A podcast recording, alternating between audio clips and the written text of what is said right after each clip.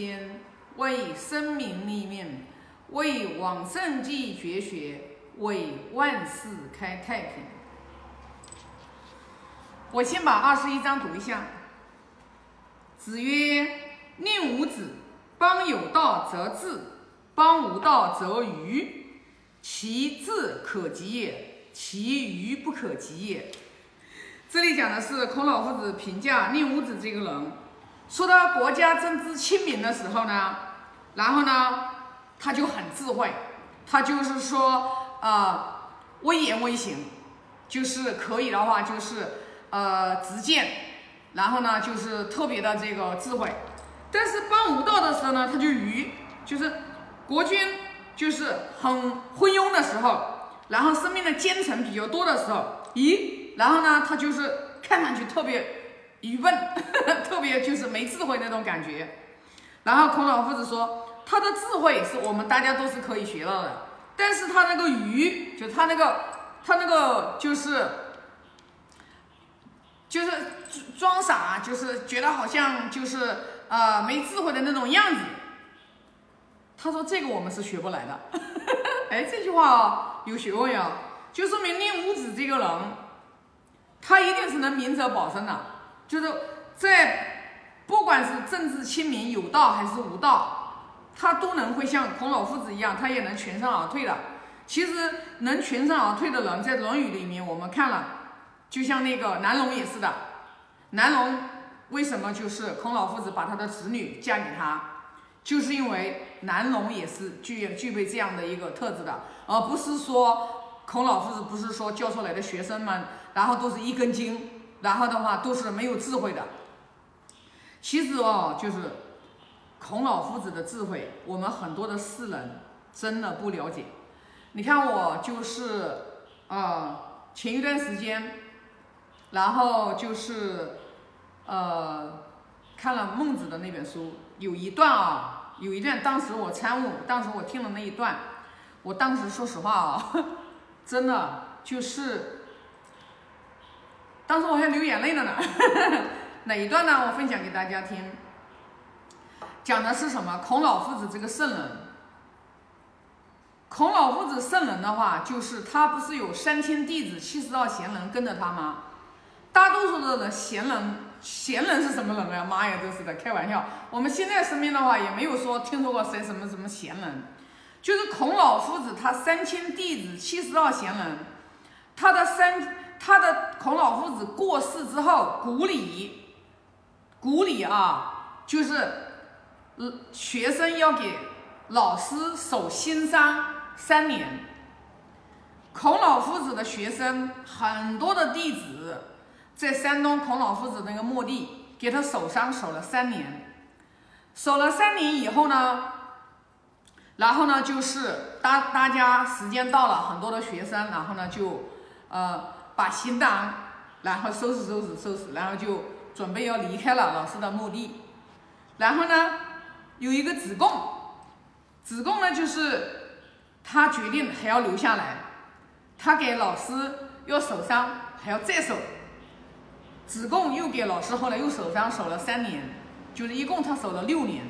也就是说，在他的弟子们守丧三年，然后呢就是。那些弟子，他们不是要告别吗？告别的时候，然后就是弟子跟弟子之间，然后呢就是告别的时候，大家道别的时候，眼睛看一下，四目相对看一下的时候，大家都特别的，就是，哎呀，就是痛哭流涕。就是你想想看啊，给老师手上都守了三年。然后呢，就是决定大家都要回去了，因为三年了嘛。三年过去了，然后师兄弟们开始互相道别的时候，然后都舍不得。就你就想想看，我们孔老夫子，我们去看看我们现在身边我们所了解的这些人，又有谁能做得到？不要说老学生对老师了。就是我们自己的父母，我们又有谁能做得到？当时，呃，当时我参悟这句话，真的，我当时哭了。我在家里面哭了，真的就是就是我们就是可能很多的人你你不能去读经典的时候，你不能真正的去把你自己置于那个语境当中。就是说，你去读经典，你一定要，你一定听圣人的话，你把你自己置于那个语境当中。我当时就是，我现在也特别的，就是感动。我就觉得，因为我在说的时候，其实我就把自己就已经放到了童老师的墓地上面，然后就我的脑子里面就想到他们师兄弟互相在拜，然后痛哭流涕。所以说，我自己也被自己感动了，知道吧？所以呢，就是。所以我们就想想看，圣人是多么多么的伟大呀！真的，就并不是像我们所想象的，就是说，哎呀，就是，呃，道德仁义啊，这个东西还有什么用呀？又不能当饭吃，不是的。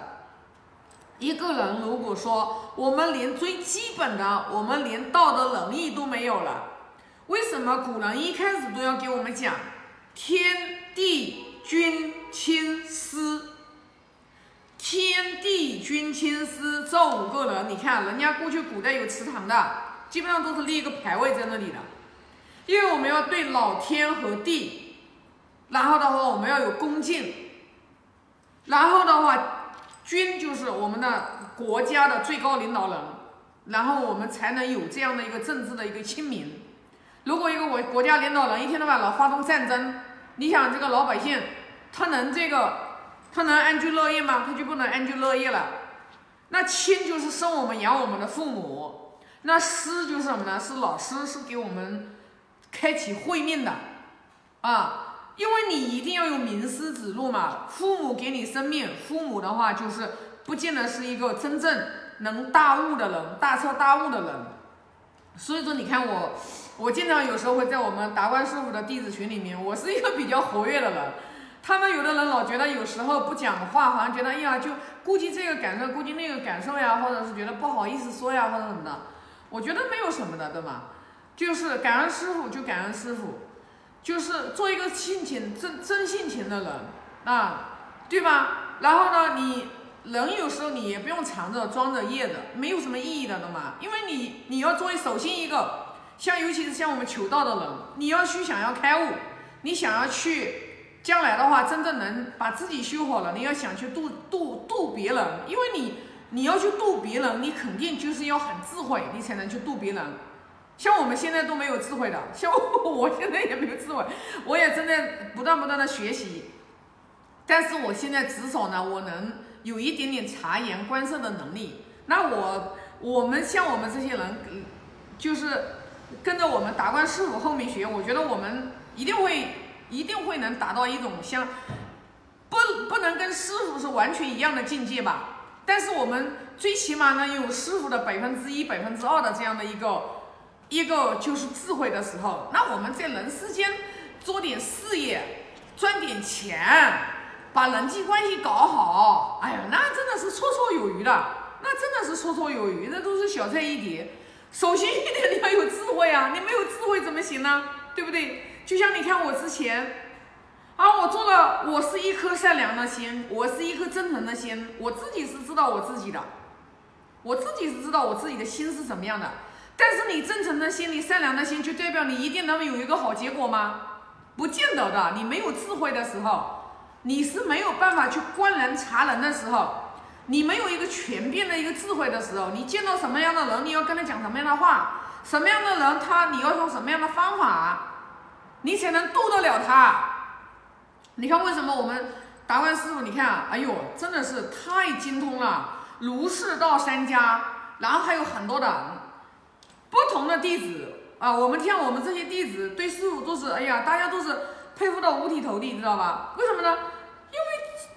跟师傅在一起，没有一个人觉得师傅给我们讲话不入我们心门的，讲的话都入我们的心门。那为什么呢？因为师傅懂你呀，看得懂你呀。我们现在没有这个智慧啊，我们懂谁呀？你知道吧？我们连自己都不懂，我们自己都不懂，都不懂自己。那我现在的话，也是在慢慢的，也在慢慢的了解我自己一丢丢。至少说我现在也不像以前那么张狂了啊，我也不像以前那么样子特别的好为人师了啊，我也也有已经在改变当中。以前呢也有一点点，哎呀，一点点的稍微的小成就的时候，一点点一点点的的时候，然后呢就会沾沾自喜了。那现在能关自己的念头啊，能关，但是还早着呢。所以说这个修修学的这个路还长着呢。所以为什么我就说《论语》啊，这余生我都会一辈子去钻研这个《论语》。但是呢，我去钻研它，但是我也会去，呃，因为毕竟也要工作嘛，也要就是要带着一帮人嘛，也要就是有一份非常重的责任在身上嘛，啊。但是我不急，我可能就是学的慢一点，啊，我不急。为什么呢？我我知道一个，我知道一个词叫复利。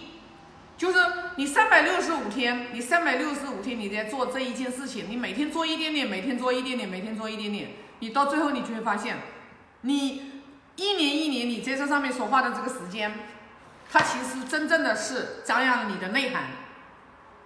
内涵的东西是属于无形的东西，是属于文化的东西，是属于灵魂里面的东西，是属于给我自己的灵魂在喂养料。